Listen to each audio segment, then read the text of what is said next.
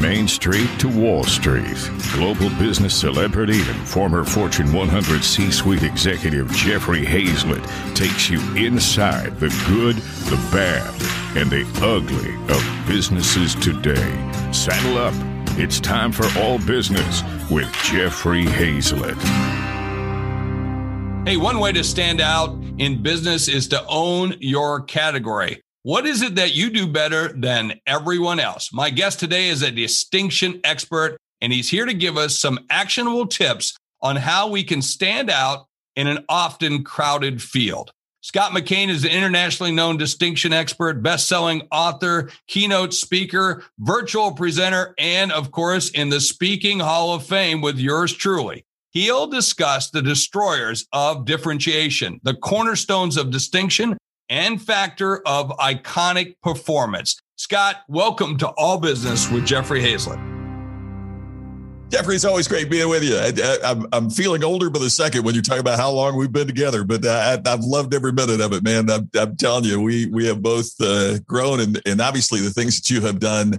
You know, when you left the speaking business and you took a different route in the in, in the corporate world and being a you know becoming a, a C-suite person in the corporate world and then uh, a, a, celebrity executive. You've just done so many amazing things, and it's it's been great as a pal to follow you and to applaud well, you. Dude, I read your so. book. I had to distinguish myself from everybody else in the crowd, sitting around those rooms and everything else. You know, it, you you and truly, Scott. I don't know. You know how uh, how influential you have been for lots of speakers, including myself because you've certainly been doing it. You and I have been doing this since our early 20s. We've been out. You've of course, had a big, big, huge uh, career in radio. You, of course, you can tell with that voice, and uh, which is fabulous. So, I want to talk about how do we distinguish ourselves in a crowded space? I mean, let's think about speakers, thought leaders. Let's think about either other CEOs that are out there selling their products and services or any other C suite executive. How do we distinguish ourselves in a crowded space?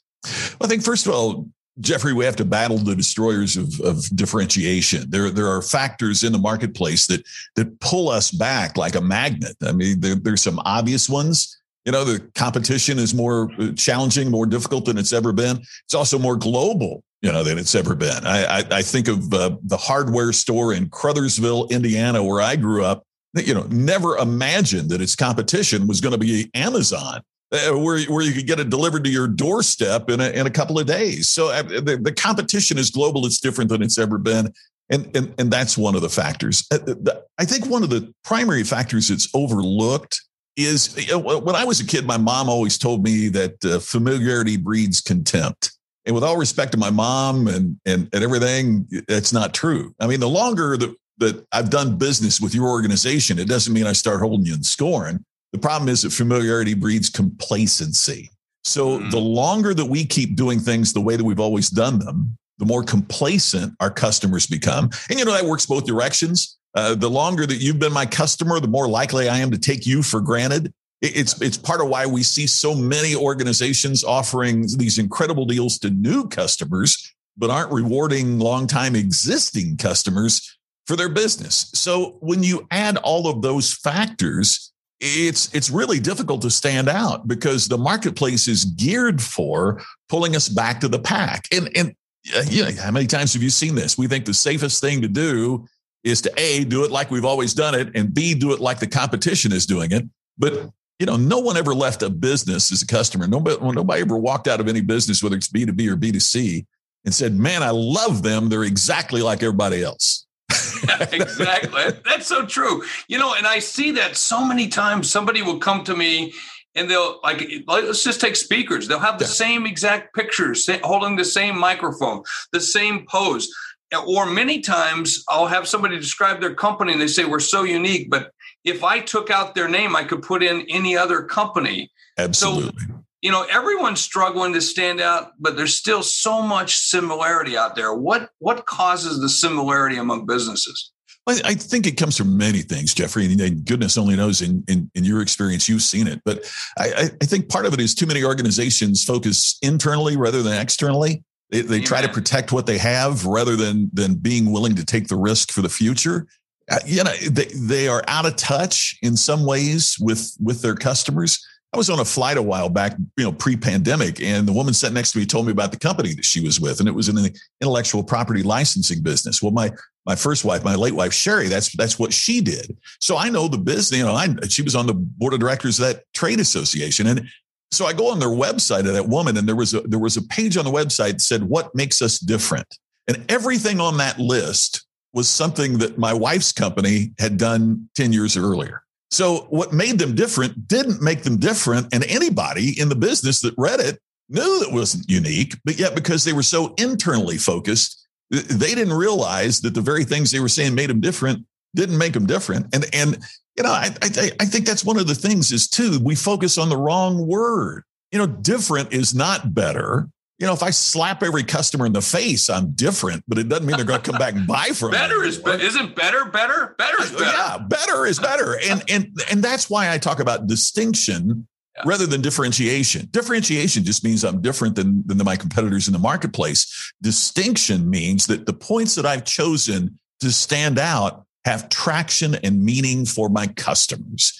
And if it doesn't mean something to the customer, then it's not going to be significant in the marketplace. And, and through the research, I found that there were four basic cornerstones of, of distinction that becomes a pathway that you can start applying to, to your business or to your career, regardless of size. It can make a difference.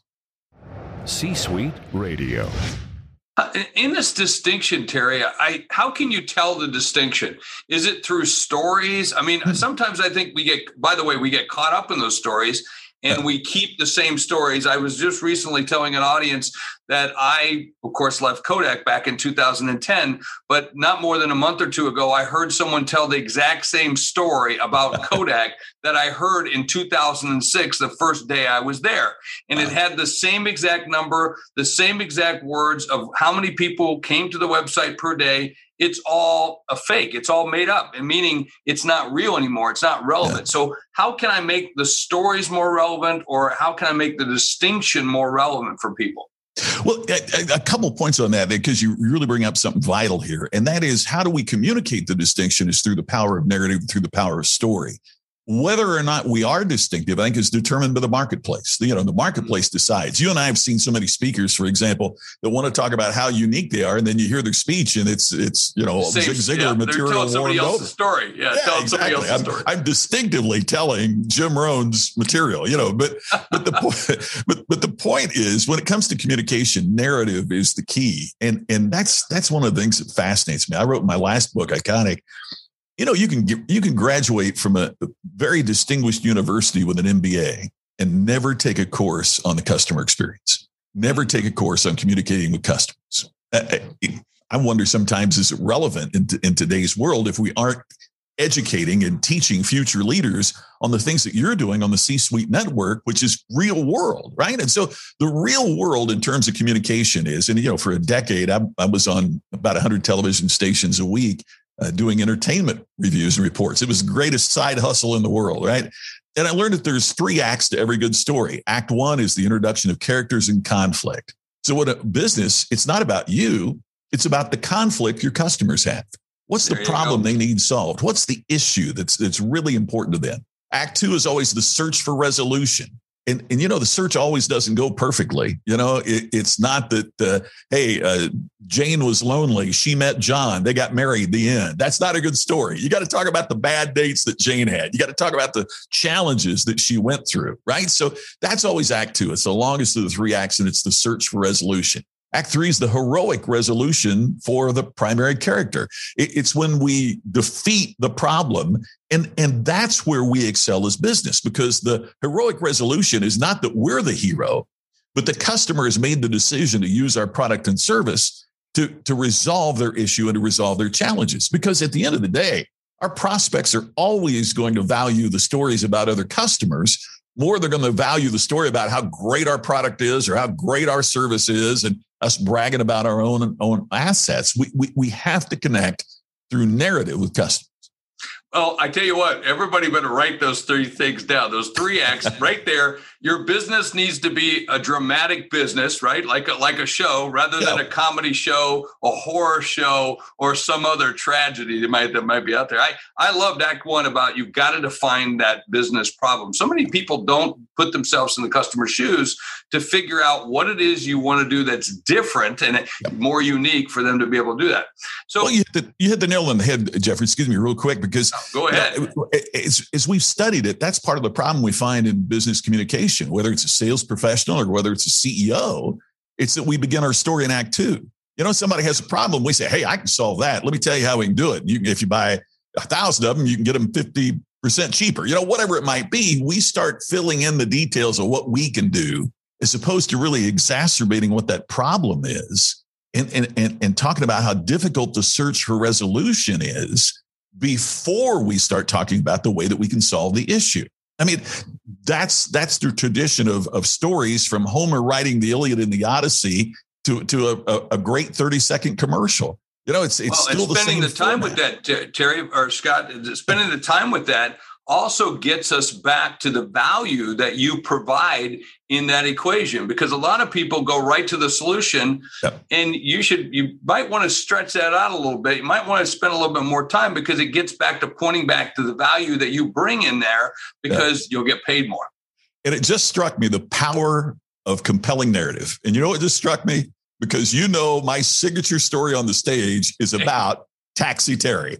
And, yeah, which and, is why I said Terry. That's why you I'm said Terry, right? And, and, yeah, exactly. We've known each other forever. But my my big speech story, my my signature story is Taxi Terry. There, I, I was before pandemic. I was given a speech in Brisbane. I'm waiting on my luggage at the Brisbane airport, and this Aussie walks up and he says, "I don't know your name, but you're the guy that tells the Taxi Terry story." And I, hey, I don't care if they remember my name or not this guy he he heard the story on YouTube. He bought the book. He you know he listened to the audio. He he he wanted to talk about booking a speech. So at the end of the day, my ego isn't such that they got to remember my name. But if I have a compelling narrative that people connect with and remember and relate with, everything's going to work out okay for my business. Well, about solving problems, one of my favorite. This is the problem, folks, when you listen to two people like Scott and I who have told stories all of our life, we're in the Hall of Fame in terms of speaking, is we do know stories and we know great signature stories. And one of uh, Scott's great signature stories in my very first book uh, 10 years ago. And that was, of course, the mirror test. He tells a story about buying cufflinks and forgetting cufflinks. And I'm not going to let it let you on, but I'll let you tell the story right now because we got too much to talk about cornerstones of distinction. And I want to get there. So, you know, without question, best selling author across the board. All of your books have been bestsellers. And in your uh, iconic book, I believe that's where you really covered it. You covered the four cornerstones of distinctions. What are those? It begins with clarity. And and you know what's really interesting, Jeffrey, is that it's it sounds so easy and it's the hardest one for many of the four. You know, because clarity is not just what you are; it's also where you're willing to put your flag in the ground and say, "Hey, this is what we are not." And too many businesses think the safe way is to be all things to all people. You know, one of the things, for example, when we work with financial advisors, is hearing them say, "Oh, yeah, but I'm that too." Once you start saying that, it's the slippery slope to being generic. We are recognized for our differences, not our similarities. You know, when uh, the, the, the, story I tell is when when I got down on my knee to propose to Tammy, you know, I, I, I didn't take out the little box and it had the ring in it and hold it here and say, "Will you marry me? You're exactly like every other woman I ever dated." that that is not a good proposal. You, you talk about how you're different, how you're special, what what is unique about our relationship, and the same is true in business. And and that means you've got to know what you're not as much as what you are. So you well, got to right, get now really you got to tell us how did you propose to her? Because I got to know. Oh, I I rented a ballroom on the top floor of the tallest building in Indianapolis. I got a harpist, and the elevator door opened, and the harp music was playing. And I walked her into the building, skylight of Indianapolis, and and it was night, so you know the lights are on. And I got down on one knee, and and I proposed as the harpist played. Uh, very cool. Weird, weird, weird thing to happen. I took her out to dinner afterwards, and uh, uh, one of the Pacers players and his wife was having dinner, and I didn't know if they'd won or not. But I'm a big Pacer fan, and so I, I said, "Hey, I, I, hate to bother you, but I got to ask, uh, you know, did we win or not?" He said, "No, I know we won." I said, "Did you do?" He said, "Yeah." I, scored 32 points tonight. Oh man, it was great. So anyway, so they go eat, do go eat.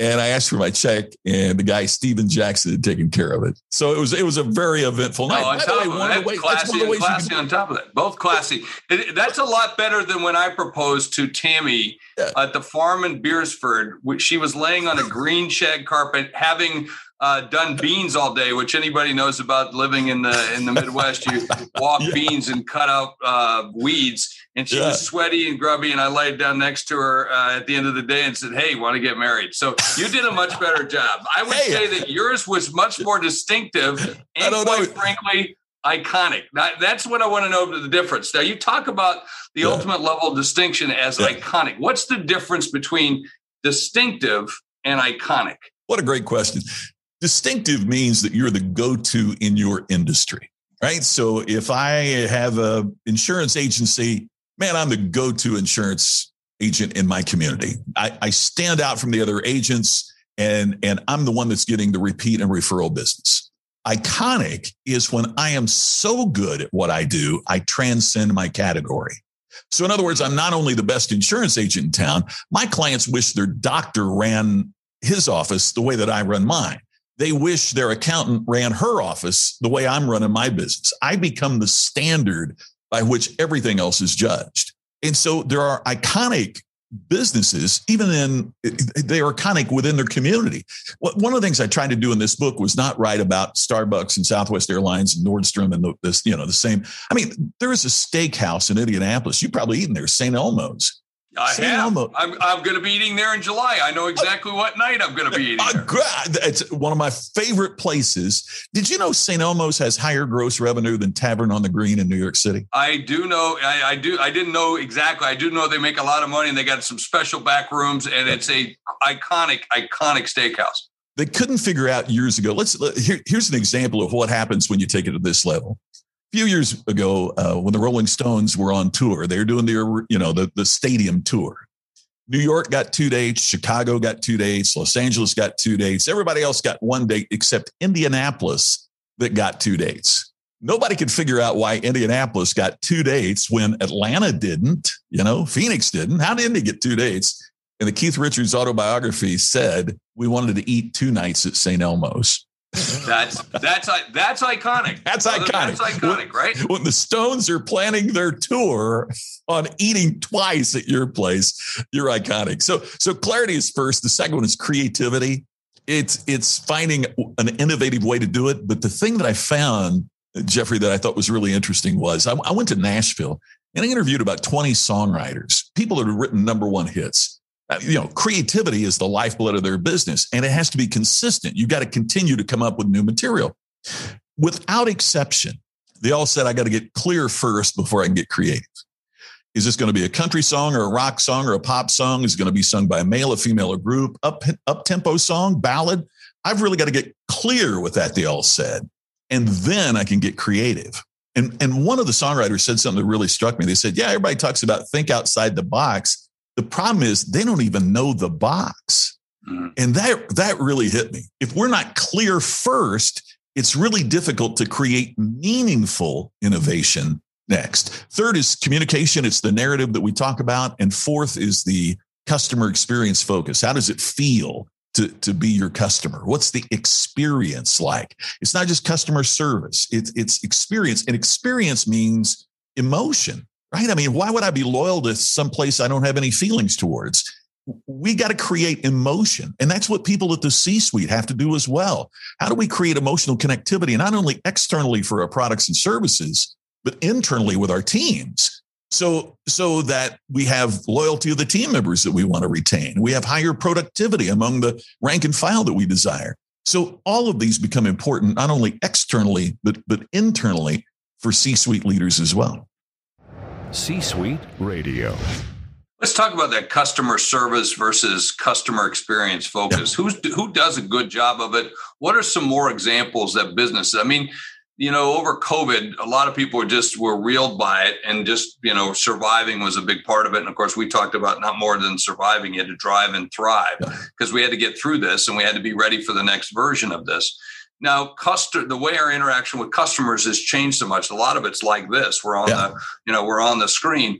what can we do to get get a handle on a, a customer experience focus versus just taking care of customers?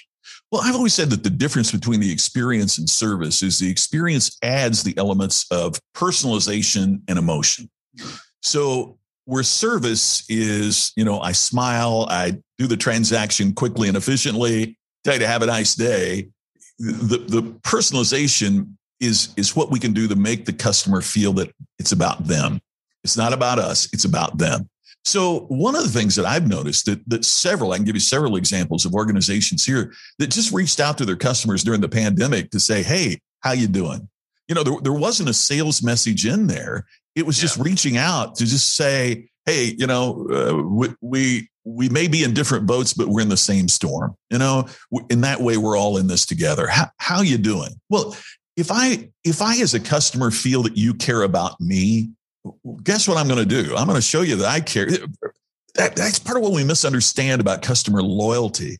Loyalty is generated by the experience, and loyalty is always reciprocal, right? I mean, uh, if if you're devoted to your Tammy and I'm devoted to mine, but we expect that same devotion to come back the other way, right? We it's got to go both ways. It's got to yeah, be a two way street. It's a pendulum yeah. that swings both ways. And I absolutely. also believe when you talk about that experience piece of it, you have to put it in context. So context yes. and timing is important. You know, to think of me after the fact isn't good, but in the fact and in the context. You just said something that I thought was very key, and I think it's probably our last piece that we wrap up on here is reciprocal respect.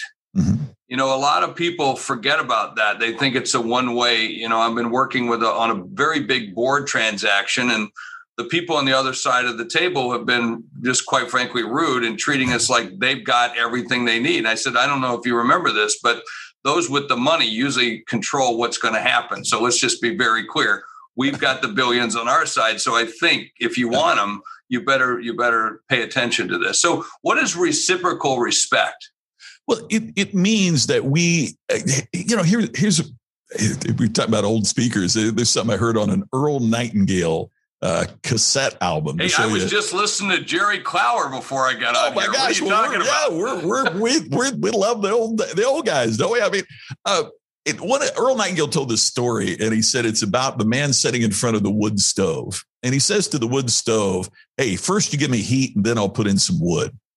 And that's not the way it works, right? We, we we fill up our car before we take off. We don't reward the car with gasoline after we get there. And I think respect is that way. Yeah. What we have, unfortunately, in some organizations are leaders who demand respect from those they perceive beneath them, but yet they aren't willing to go first and extend that respect so that it flows both directions. And and it, it's it's always been amazing to me how the the most respected leaders over an extended period of time are the ones who display extraordinary respect for their teams look, I've worked for leaders that thought fear was the motivating factor. And in fact, it did work uh, in the short term, but then they wondered why they couldn't keep their good employees.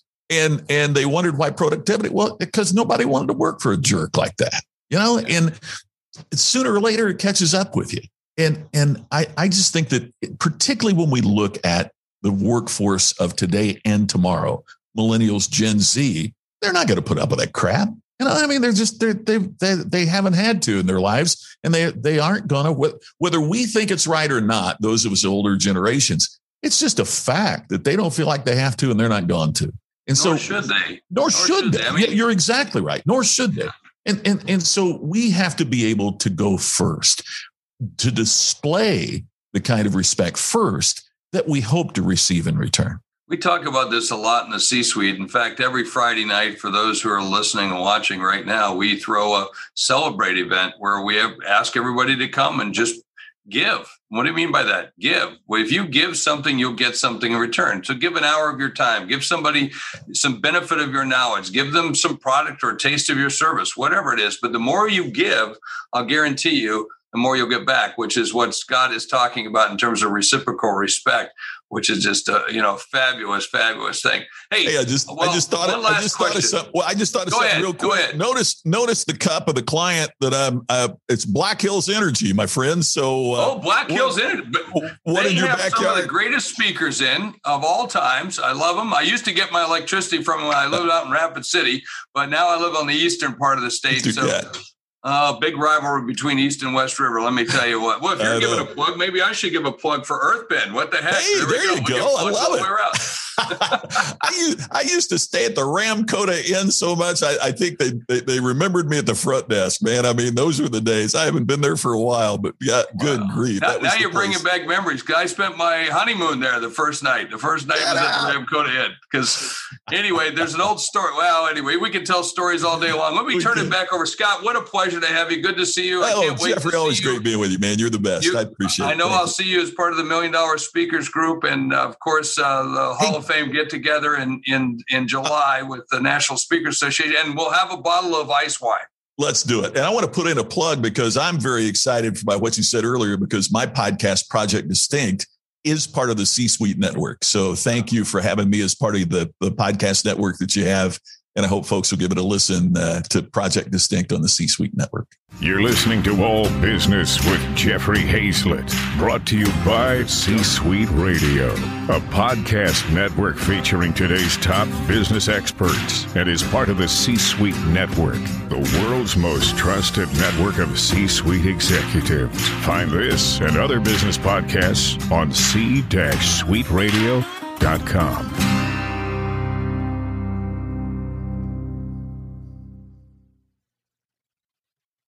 This podcast is a part of the C Suite Radio Network. For more top business podcasts, visit c-suiteradio.com.